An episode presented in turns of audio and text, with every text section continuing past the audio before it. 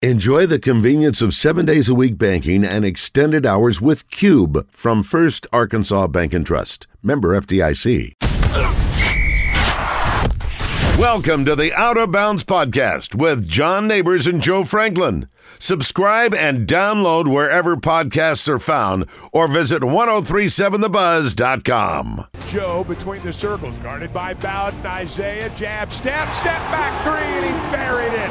Hogs are on a run again. It's 54 43 with 12 10 to go. It's a 9 0 Razorback run. Jones out high. Pons is out to face up on him. 15 on the shot clock. Jones going to try an NBA three from the top of the key, and it's good. He lulled Yves Pons to sleep, buried the three. He's got 28. The Hawks are back up by 15. Yeah. Pons trying to defend. 15 to shoot. Jones step back three on the way. He got another one. My goodness, 31 for Mason Jones. It's 70 to 54. Here comes Jalen Harris into the front court. There's about a second and a half differential between the shot clock and the game clock. 12 to shoot, 13 and a half to play. Muss is still coaching. Harris gets a screen from Obuguelo, guarded by Plavsic.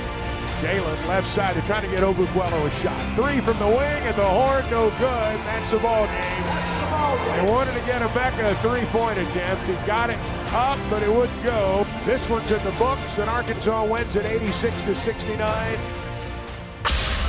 Ladies and gentlemen, live from the Ariana's Pizza Studio, welcome to the all-new and improved Out of Bounds with John Neighbors and Joe Franklin on 1037 The Buzz. Yeah.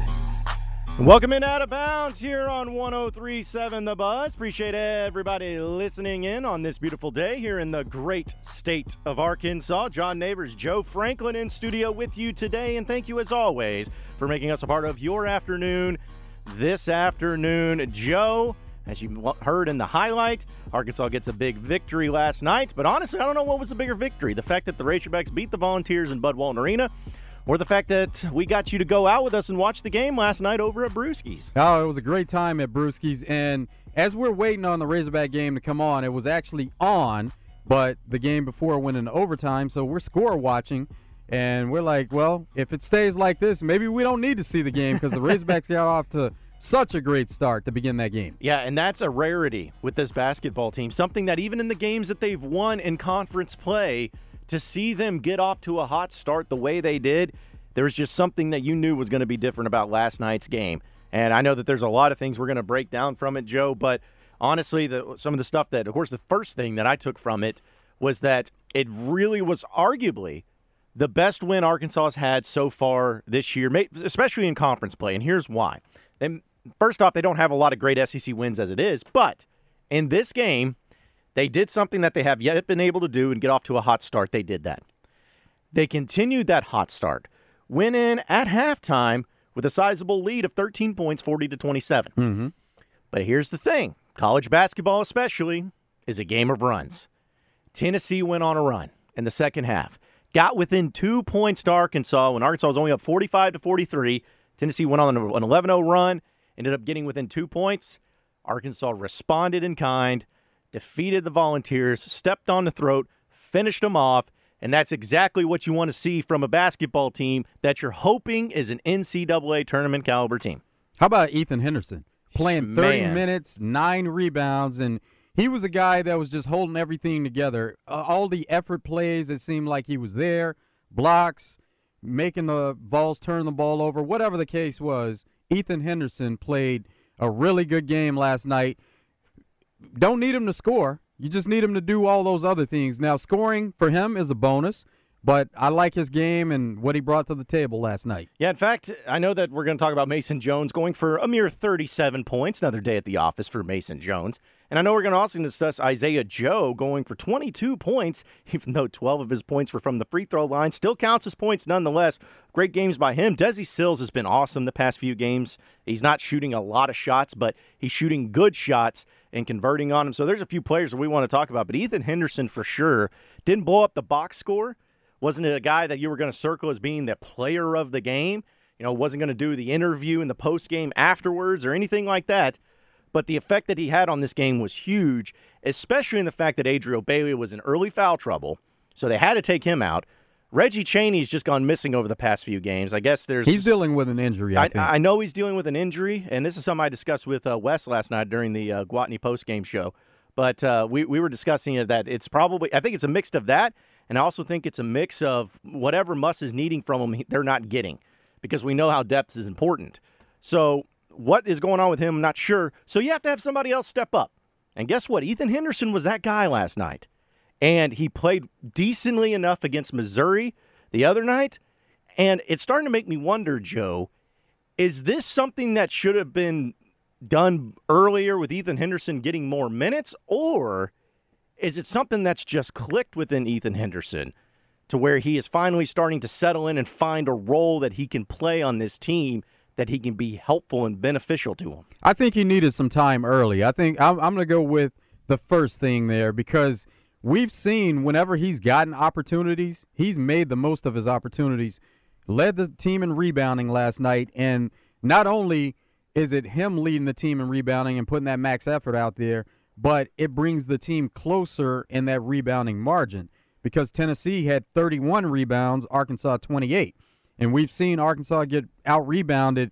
If they only get out rebounded by three in a game, it's a good sign. We've seen them get out rebounded 15 to 20 in games and still come away with wins or come close to getting wins. They're close games, but to be within three of rebounds, that's that's quite an accomplishment. Yeah, that's something that Arkansas has needed all season long, and it just is one of those things that's going to make you think back. Man, imagine if Ethan Henderson could have been like this against LSU the first time that these two teams played, where they just got out rebounded by 30 and lost that game. Imagine what he could have been on the road against Mississippi State the first time they played, where they got e out rebounded and just got their lunch ate there by Reggie Perry. Imagine what that could have been. So there's always going to be these woulda, coulda, shouldas. I get it. Can't play that game though. No. can't look back on it. Move forward. That's right. You got to look forward. And the next three games for Arkansas, we know how crucial they are. But after these past two performances against Missouri and Tennessee, especially, you got double digit victories against both teams. Granted, both games were at home. I understand that. But now I believe that this team is playing with a total new confidence with the addition of Isaiah Joe or the re addition of Isaiah Joe in the lineup, having that threat of him, and also somebody like Ethan Henderson, if he can continue this on, having the threat of him as well. Those two players being added into the mix completely and totally opens up whole new elements of this team. And if you're a Razorback fan that's look, really looking to try to get into the NCAA tournament, you got to win these next three. And Joe, they're, honestly, they're pretty winnable. I'm not saying Arkansas will go three and zero, but going on the road against Georgia, they're not a great team at all. It's They- still on the road though. and that's the toughest thing. But here's the thing too about Arkansas and Georgia. If I'm not mistaken, I have to double check because I think Hogstats put this out on Twitter, which is a great Twitter follow, by the way. But Arkansas is actually six and nine at Georgia over the past 15 trips, which is a pretty good record considering road games in conference. That's mm-hmm. really good. So they have some success there in Georgia. I think that really, since Georgia's been struggling, it's not like it's going to be a, a crazy atmosphere because fans aren't really showing up in droves. They're not a tournament team. They're sitting at four and eleven in conference play. So I, I like the matchup. I like the chances. I know Anthony Edwards is a great player, but I don't think that he's anything that Arkansas can't handle. That, that being said, you're still going to have to have LSU come home to Bud Walton Arena in your final game, senior night, if you will. That's going to be your biggest and toughest game, and A&M's playing really well too. I think that's going to be the toughest game, A and Really? Okay. because it's on the road at the end to end things, and you know that A and M's been playing a lot better. They have. Now, of course, LSU is a top team, so you would think that that would be the toughest. But I just think to end the season going against A and M, and you already beat them to begin the conference season, they're they're playing better, and I think they will revert back and remember what happened at the beginning of conference play, and they'll want to get a little revenge. Well, I'll tell you what, let's look at it this way, Joe. Can we both agree that 100% Arkansas has to win this game against Georgia this weekend? that- Absolutely. That, has to be it. That's where it starts. I believe if they do that, they can afford to go one and one in those final two games of LSU and A&M. Not saying that's enough, but I'm saying they can afford to do that if it means they can make up that ground in the SEC tournament. I think that'll be enough to put them into the NCAA tournament. Right. It it all starts with this one because it's almost like last night's game. We were talking before that. We said if they don't win tonight, we can pretty much stop talking about the NCAA tournament. So now we've gotten that one behind us. Now it's on to Georgia, and it's the same thing. You got to get that one to continue to talk about NCAA tournament. Not, not to say that they couldn't lose against Georgia and then win the next two, but it just looks better. It feels better if you get that win against Georgia. Feels better going forward. Yeah, and I think Arkansas is playing with a lot of confidence right now. Yeah, I think that Isaiah Joe, just the addition, has just made them feel better. Where it's not constantly looking like, all right, Mason, you got you're going to have to go for 40 points here if we're going to get out of here with a victory. Although you, he's still doing it. He's still doing it, but it's not because he has to. Right. It's not the pressure of having right. to do it. Yeah, it's not because he is ha- the only option that they have and then everything else is just going to go by the wayside. It's not that at all. It's because he's made available to do it. He wasn't going in and just taking arid shots. He was taking good shots. He was taking guys on one on one. He was driving the basketball, which is what I love about Mason Jones. Because listen, he goes 12 of 15 from the free throw line last night. 12 of 15, 12 of his points. But if you look at his field goals, 11 of 19. That's a very good percentage. And then from three point land, he goes three of seven. It's just when you when this team is clicking, they are extremely fun to watch. And they're also an extremely difficult team to beat when they're clicking. I know that you can say that about every team, but they have a lot of different pieces and elements that are really difficult to guard. It's a luxury for Mason Jones to have other options out there while he's doing his thing and going through his routine and he's he's able. We know that he's capable. The potential is there to go for 30 or 40 every night. And we came up with a really good NBA comparison for him last yeah. night. We talk about his uh, potential to go to the NBA, to leave after this year. Uh, don't necessarily want to look ahead to that, but his NBA comparison is a really good one. Paul Pierce. Yeah. Yeah, we were discussing that last night, and somebody who was a big fan of the truth. I know a lot of people don't like him because of his uh, injuries, non-injuries, whining, all that. I don't, I don't care. But as far as his game, it's very similar, Joe, because Paul Pierce wasn't extremely athletic. Mason Jones isn't extremely athletic. Paul Pierce wasn't a guy that was necessarily just going to have one part of his game that was it like where he could only shoot threes or he can only drive the lane or anything like that. He's good at all of it. He doesn't. He's not perfect at any of it, but he's good at all of it. Mm-hmm. And that's what the comparison is to Mason Jones. I think it's a great one where he's just a pure. He could score in so many different ways. And I think uh, the announcers last night during the television broadcast, they were saying that Mason Jones and Vince ways to score, and I think that's a really interesting way of looking at it because there were plays last night. You know, some of them are just the easy threes. You saw the James Harden kind of the step back three where he nailed it there. But, you know, one of the plays that really got him going in the second half, Joe, I think you remember it, is when uh, Tennessee was on that 11 0 run and he goes inside and he kind of just goes in between two guys, gets fouled, and this kind of lifts it up into the air and it goes in.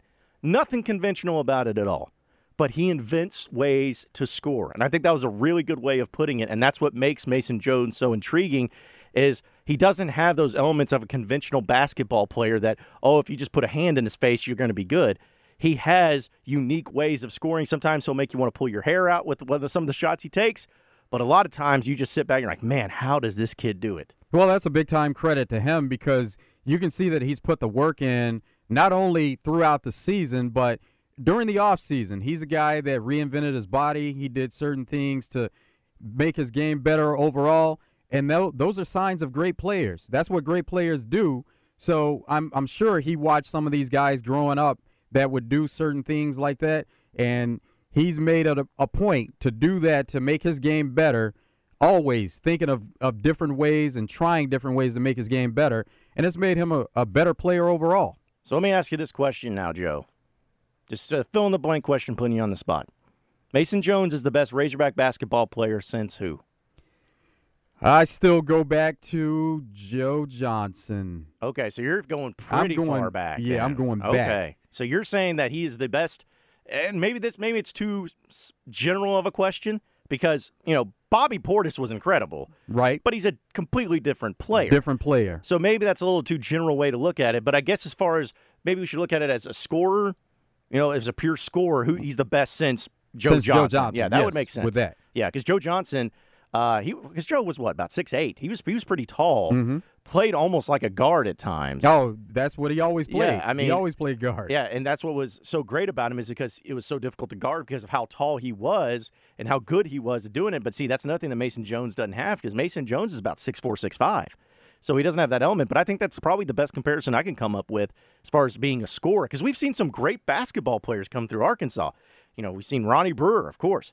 This guy that was honored last night at the game, Sonny Weems, a guy that doesn't get talked about enough. He was a fantastic player. Oh, he was a scorer as well. Yeah. And had the jumping ability to go with it. But that was the thing is that he was just a That's what he was freak athlete. for. Yeah, and that's not to, not take anything away from him, but he just had that element to his game where he was so good. So you had him. You know, we've seen guys even uh, other than big men. If you're going to just the guard play, Daryl Macon was phenomenal. Jaylen Barford was really good. Even Dusty Hannahs our boy, who's now in the NBA right now, getting in some garbage time last night. Hit a couple of threes. Going to give him a shout out there, but he was really good too.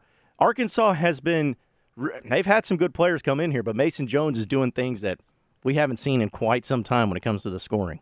Yeah, he's uh he's really good and we we've seen the potential and we know that he has it. So to go for 30 three games in a row and he was the first Razorback to ever do that. That was an amazing thing in itself because you would think with all the great players they've had over the years, somebody's done that not not just somebody, but multiple players and probably multiple times. But he's the first player to ever do that, so that says a lot about his game. Yeah, I mean, he is so much fun to watch, and let's hope that it continues on here in the final three game stretch because they're going to need him to put up some big numbers, that is for sure. So, we're going to talk a lot about the Razorback basketball game tonight, uh, last night and get your reactions as well. Another thing that we're going to bring up, too, and I know that, uh, Joe, you've really been itching to talk about that, especially with some of the stuff going on in the NFL. You have, of course, the, the latest thing about Tom Brady is that uh, reports say that he is open to free agency. Well, he said that from the start, so I don't know why this is like breaking news all of a sudden. I, I guess maybe it's because they're starting to hear, like, maybe it's starting to actually get the wheels turning a little bit where maybe not necessarily that he's open to it, but more so that he's not going back to New England. It's happening, right? Yeah. But here's the thing, Joe, and maybe you can disagree with me. I think it's a load of crap. You think so? I, Tom Brady, he likes to mess with people. He likes to bring things out. Like I just have this feeling that he is going to end up back in New England, and this whole thing is just going to be a charade. That's oh, what I, I, think. could definitely see that, but the fact that these things are coming out, they're, they're people that are close to him. So, do you think that he would he would do something where he's leaking this out so that certain people put it out? And, Yeah. And ah, I could see it, man. He- Ooh, I don't know if he's going that far. But he, but he has that type of humor, though. He like, does. You know, you think about that Super Bowl commercial that he was in. You know, everyone thought it was like, oh man, this is going to be him talking about the return and all that, and ends up being what was it for for Hulu television or whatever it was. I'm not going anywhere. Yeah. But that's a general statement. That's not saying that he's not le- not leaving the Patriots. He's just saying I'm not going anywhere, meaning he's playing again next year. Yeah. There was even speculation that he may not play because he's at the end of his contract. So maybe he decides to step away. We've seen others do it. We saw Eli do it. But in the same sense, we know that Tom Brady has always said he wants to play till he's at least 45. Mm-hmm. Now, when it gets to that time, he's 42. He'll be 43 in the summer. When it gets to that time and he's 45, what if he says, I want to play another two years? I feel that good. Who knows? Who knows what the future holds? And he's even said that. Who knows what the future holds? Well, one thing I love about Tom Brady, and I think that he and Peyton Manning both echoed this sentiment. He's like, I'll stop playing when I suck. And until that point, he's the only one that's going to know. I mean, I'm not saying that last year for Tom Brady was one of his all time great years, but he certainly is not a detriment to his team. No. So until that stops, until that happens, I guess we're just going to have to keep seeing Tom Brady. But yeah, we're going to talk about that uh, and get into the mix of that. Obviously, uh, the thing that I know you want to bring up too is the Maurkice Pouncey. Yeah. having, having some uh, strong words, if you will, about the proposed NFL deal about extending it to 17 regular season games. He's not a big fan of it, apparently. Yeah, he's they're- not the only one. There have been several big name players that are outspoken about it Russell Wilson, Richard Sherman, J.J. Watt, and they have several tweets about it as well that they put out. But Maurkice Pouncey, he went over the top where he uh, he had some really harsh words, and we're going to play that here in a bit. So for those out there who haven't heard it, you'll hear Maurkice Pouncey. Yeah. I mean, I can't wait to get into that because there's a whole element and a whole layered thing that we're going to have to break down into that as well. Now, the NFLPA president, Demar Smith, D. Smith, he expects it to get approved. So he's representing the players, and he says that this thing is getting approved, in his opinion. And see- Because, because that goes to talking to certain players and talking to a number of players. That's what they say. Now, when they had all the players' reps vote, there was a 17 14 vote in favor of, and then there was one vote that is that abstained. So, in in uh, the guys just representing the teams, it shows that they're in favor of it one way or another, whether it's tweaking something. But now, when it goes to the full membership, all they need is one more vote Mm-hmm. than the rest to say yes, we approve it. Yeah. And what that means too, Joe, is that if this does happen and it does get approved, people like Maurkice Pouncey, uh, I know that Russell Wilson came out against it. I think Aaron Rodgers was another one that was upset by it. There's a few big time players. If it happens, they can't blame the NFL. They cannot point their finger at the NFL and saying, look how horrible you are. Because you have to agree to it as a players' union there at the NFLPA. You, they have to agree to it as well. So it's not like they're just instilling a rule with their iron fist and saying this is the way it's got to be. The people that represent you have to agree to it too.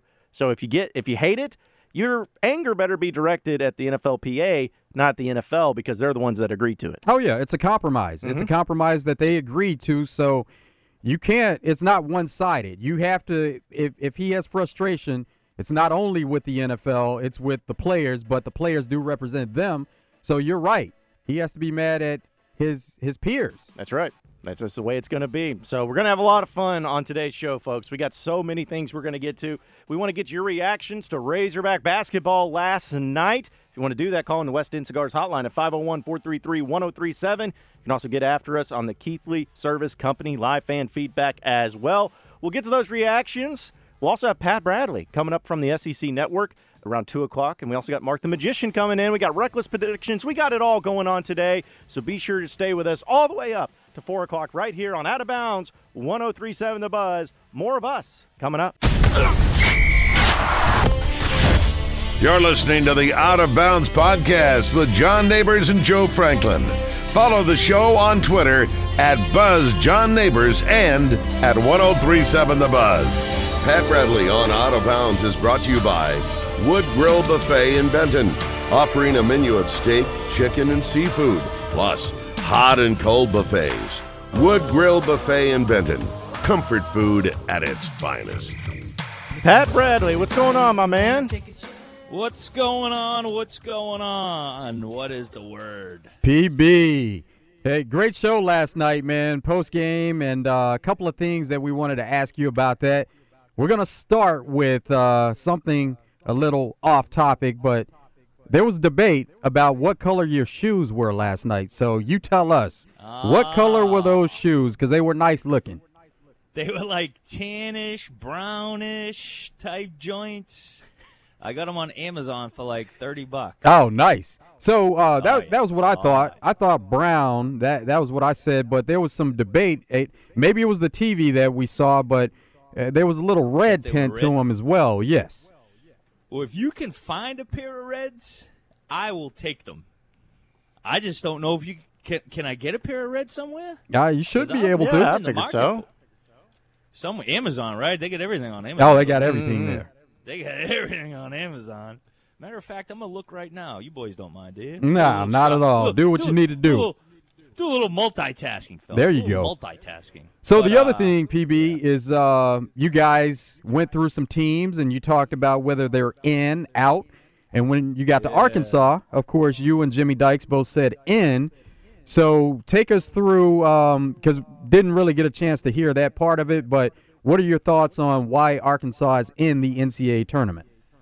Well, I put everybody in because um, I work for the SEC network, so I'm trying to. Get all guys. Right. and why not? I mean, at the end of the day, uh, you guys won't remember that I said that, will you? In two weeks, Eh, probably not. will you, will you guys write it down? No, you're not gonna. No, we're not going to write it down. No, No, nothing like not at all. But um, well, the the way and you know you go by Joe Lunardi and he's he uh, every time he puts out his bracket things do change, but he's pretty pretty accurate in understanding the the metrics and he knows how the committee thinks.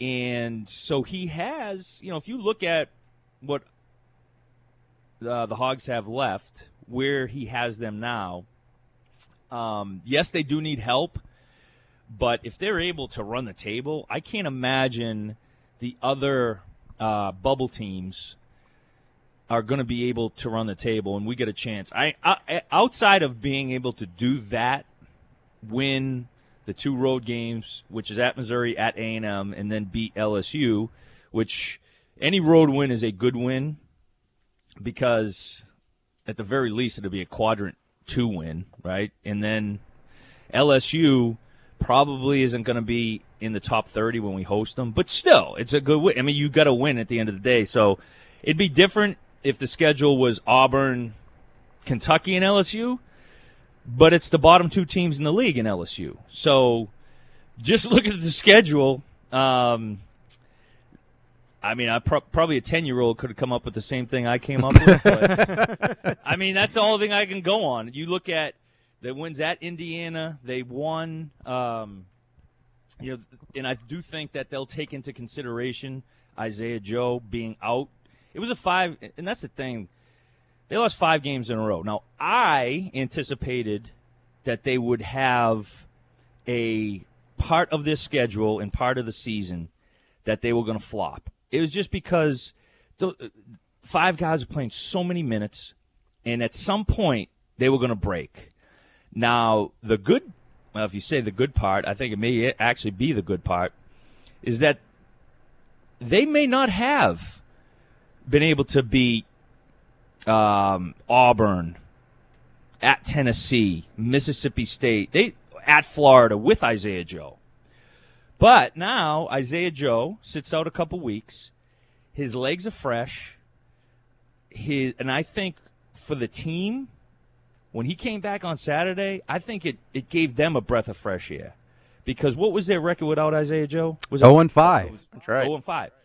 So now think about this. If you're a team and you just lost five in a row, that means you hadn't tasted victory in two and a half weeks. I mean, here's it your, your, your girlfriend doesn't want to talk to you anymore. Your parents are, writing you out of the will.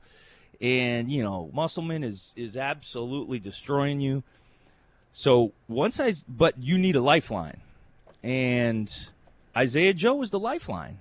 And he happens to be, you know, one of the, the best shooters in the country. So as a team, that that gave him a boost, like mentally. And the fact that Isaiah, you never want injury, but the fact that Isaiah Joe was actually able to rest for two weeks in the middle of the season, hmm. like it, that's that's pretty unique. And he came back and clearly looked like he wasn't out of shape or anything. So I think it's a good sign, to be honest with you. I think, like I said, if if they had lost those games with Isaiah Joe, I think the the mentality of the team would be broken. Uh, but you got a little bit of medicine in the name of IJ, I Joe. and uh, it definitely healed some wounds for those guys. And the other thing is too, you get some guys that that had to play some minutes uh, that got Isaiah's minutes, which was good. Whoever that may be. I mean, I don't know if we ever really found anybody, although Ethan Henderson played good. So there, there, it, it was rough going through the two and a half weeks without him. But I think we're a better team now than we would have been. Well, one of the things too that we talked about, Pat, because uh, Isaiah Joe obviously has been a huge boost, but you know Mason Jones just puts in another great performance of 37 points. It's like another day at the office for him. Me and Joe were talking about as far as just scorers go. Where would you say Mason Jones would rank among just the all-time scorers in Arkansas history, at least in recent history? Because you don't really see a player like him come very often through the University of Arkansas, but he has certainly named, made the name for himself. I'm, I'm so, you just cut out, Johnny. I'm sorry, my brother. What was the last part of that? No, I was just saying that uh, as far as where does he rank among all-time scorers that you know, at least here in recent Mason? history? Yeah, uh, uh, yes, Mason. Um, I guess you you. What the thing is, he's pretty unique because he he understands how to get to the free throw line too, you know, and he's he's crafty. Um, uh, he is, you know, when you go back and look at Daryl Macon, Dusty Hannahs. I mean, those guys, th- those guys. I think he's at six five, a little bigger. Um, he's pro- he's he's probably as strong as Dusty, I'd imagine. Although Dusty, what's he, six four, six three? I think he's a good six three. About six three, yeah. So, uh, you know, when you add it all up, I think he he kind of reminds you of of those guys. In recent memory, I mean, Jaylen Barford, Dusty Hannahs, and, and Daryl Macon. I mean, come on, man. Those are three very good offensive players. And that's just a few years ago. So now you want to keep going down the line um, to guys from an offensive standpoint, skill wise. You know, you probably have to go even a little further. I mean, I'm thinking of Courtney Fortson, guy, guys that, that could put up those kinds of numbers. But, I mean, we just had three guys just a couple years ago that could have put up 30 on anybody. Uh, and those, you know, those those guys I just mentioned. So I mean, it's, a, it's tough, man. There's a long list of guys that could put the ball in the hole. You know, at the end of the day. PB, what about um, an NBA comparison? We came up with one that I know you'll like, but hmm. what do you think um, as as far as who Mason Jones would compare to? Who do you who do you think first of all before eh, we reveal who we came really, up with? I don't really think of it in terms like that, honestly, because I just look at like what he could do in the NBA only because I know comparisons can be fun. Um, but he's a guy again. I mean, at six five, he started the season not on anyone's radar. Certainly, you know, coming out of high school, and he's developed into just a crafty, get to the free throw line, can create space for himself. He's not going to jump over you by any means, but he he's just got he's got great instincts and he uses his physicality really well. Um, you know, I I, I mean, he, if you want to say like Paul Pierce, but Pierce was two two inches taller than him. Well, you know, there we go. That that was the comparison we made because yeah. not the most athletic. I was hesitant. Right, I was hesitant on that freak only because of the of of uh, Paul Pierce's. I mean, he's six seven. That that two inches it does mean something, you know what I mean? Right, but, but, not not the most athletic, the body type, and then he's a scorer. Yeah. He can he can create his own shot and do certain right. things where he doesn't necessarily look the part, but he can do those things. So that's what puts me in and and John in the mind of Paul and, Pierce. That's where we came up with Paul know, Pierce. Paul Pierce slipped to number ten in the draft because he had uh, weight issues, and mm. that's and and then that's how the Celtics were able to basically steal him, and the rest is history. He buckled down, did what he had to do, and you know now he's a Hall of Famer. I think Mason Jones would be happy to slip to yeah. if that's how it oh. happens. Oh. He'd be joyed with that.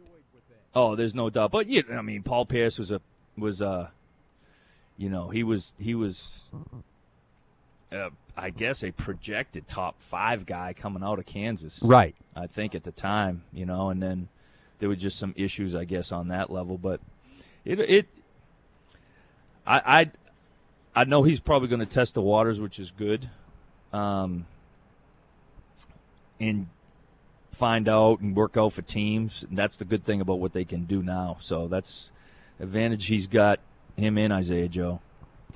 So, Pat, let me uh, just kind of look forward now for Arkansas. You mentioned the games that they have left. Obviously, LSU being uh, probably their best chance at a quality win. A&M still has really resurged, and they've been looking good in conference play. But Arkansas now has these opportunities. Is there a certain thing that they have to do to, for you to feel confident in their tournament chances? Because they're still in the mix. I mean, they have to go three and zero oh here in the final stretch. Can they go two and one, win a couple in the conference tournament? Kind of, what do you think the forecast needs to be for Arkansas? Oh yeah, they got to win out, my brother. They got to win out, my brother. Um, there's no doubt about that. That's uh, and I don't know how many they got to get in the SEC tournament, but they certainly they. I'd imagine they would have to, because you're outside of the bubble now, and you got to do something over the top to get back on the good side of it. You know what I'm saying?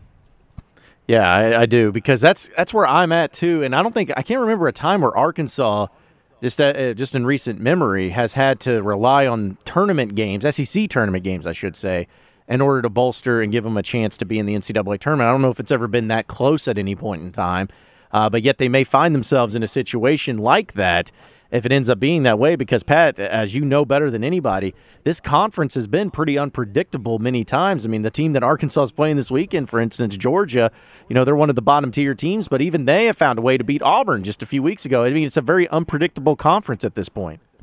Yeah well what have you guys what have you guys looked looked at it and and have how many would they have to win you think in the in the what, what do you what, I guess what would they play Thursday if everything ended up they would play Thursday.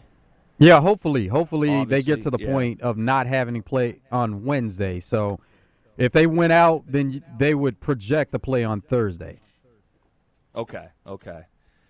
So you know, I guess if you guys filled out the the bracket, because also what matters is who they're going to play, Right? right? I mean, that you want to make sure that because it would be considered a neutral court game. Um, what would would you guys think? I'm doing. I don't want to. I don't want to. Uh, um, you know, say there's only one way to go about doing it. So, do you guys think that they got to roll it and then win two in the in the in the tournament? Well, thinking uh, maybe two and one down the stretch, not necessarily three and oh, but if you go two and one down the stretch, you got to win at least one in the SEC tournament. What would be the better loss? What's the what's the what's the anyone pull up the net rankings at Missouri or A and M? Um, Georgia and A and M probably Oh, oh, at Georgia. Why do I keep saying Missouri? pro- probably Just played Missouri. A and M, I would think. Is higher, hi, although Georgia Because Georgia they just, hasn't that looked. win. They they just Yeah. haven't looked good just from the eye test. They haven't looked good this season. So I, we'll we'll see what they're actually where the rankings are. But Yeah, Yeah, because I'm sitting here, I'm looking at the net rankings right now. Arkansas moved up five spots to number 40 in the net rankings. Uh, and right now, the teams that are just right in front of them are Alabama's at 39, actually. LSU's at 33. But right after them, Mississippi State's at 54, South Carolina 64, Tennessee at 70.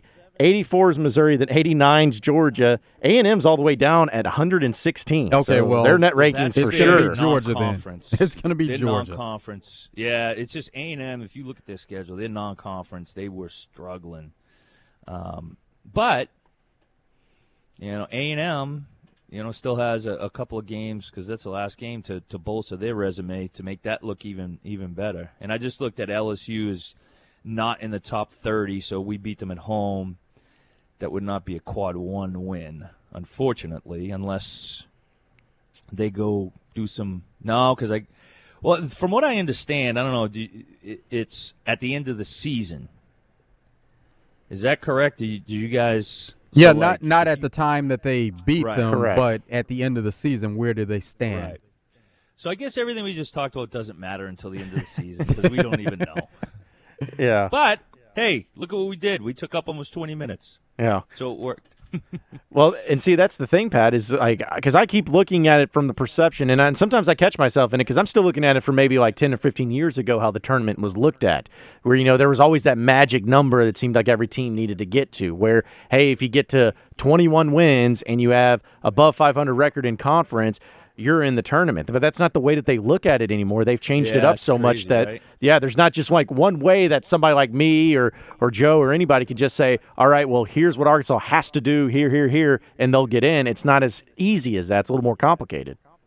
Yeah, the the days of that used to be the number twenty, and I guess, uh, I mean, I'm sure if we have a you know minute or two, we could probably figure out why and and padding the the record with the cream puffs at the beginning of the year. Probably coaches caught on to, hey, if 20 is the magic number, let's before we get to conference, let's make sure we've got 12 already, you know, or 14 already. This way, you know, you go 500 in conference, you're automatically in. So that's, I'm, I'm guessing that's maybe what happened.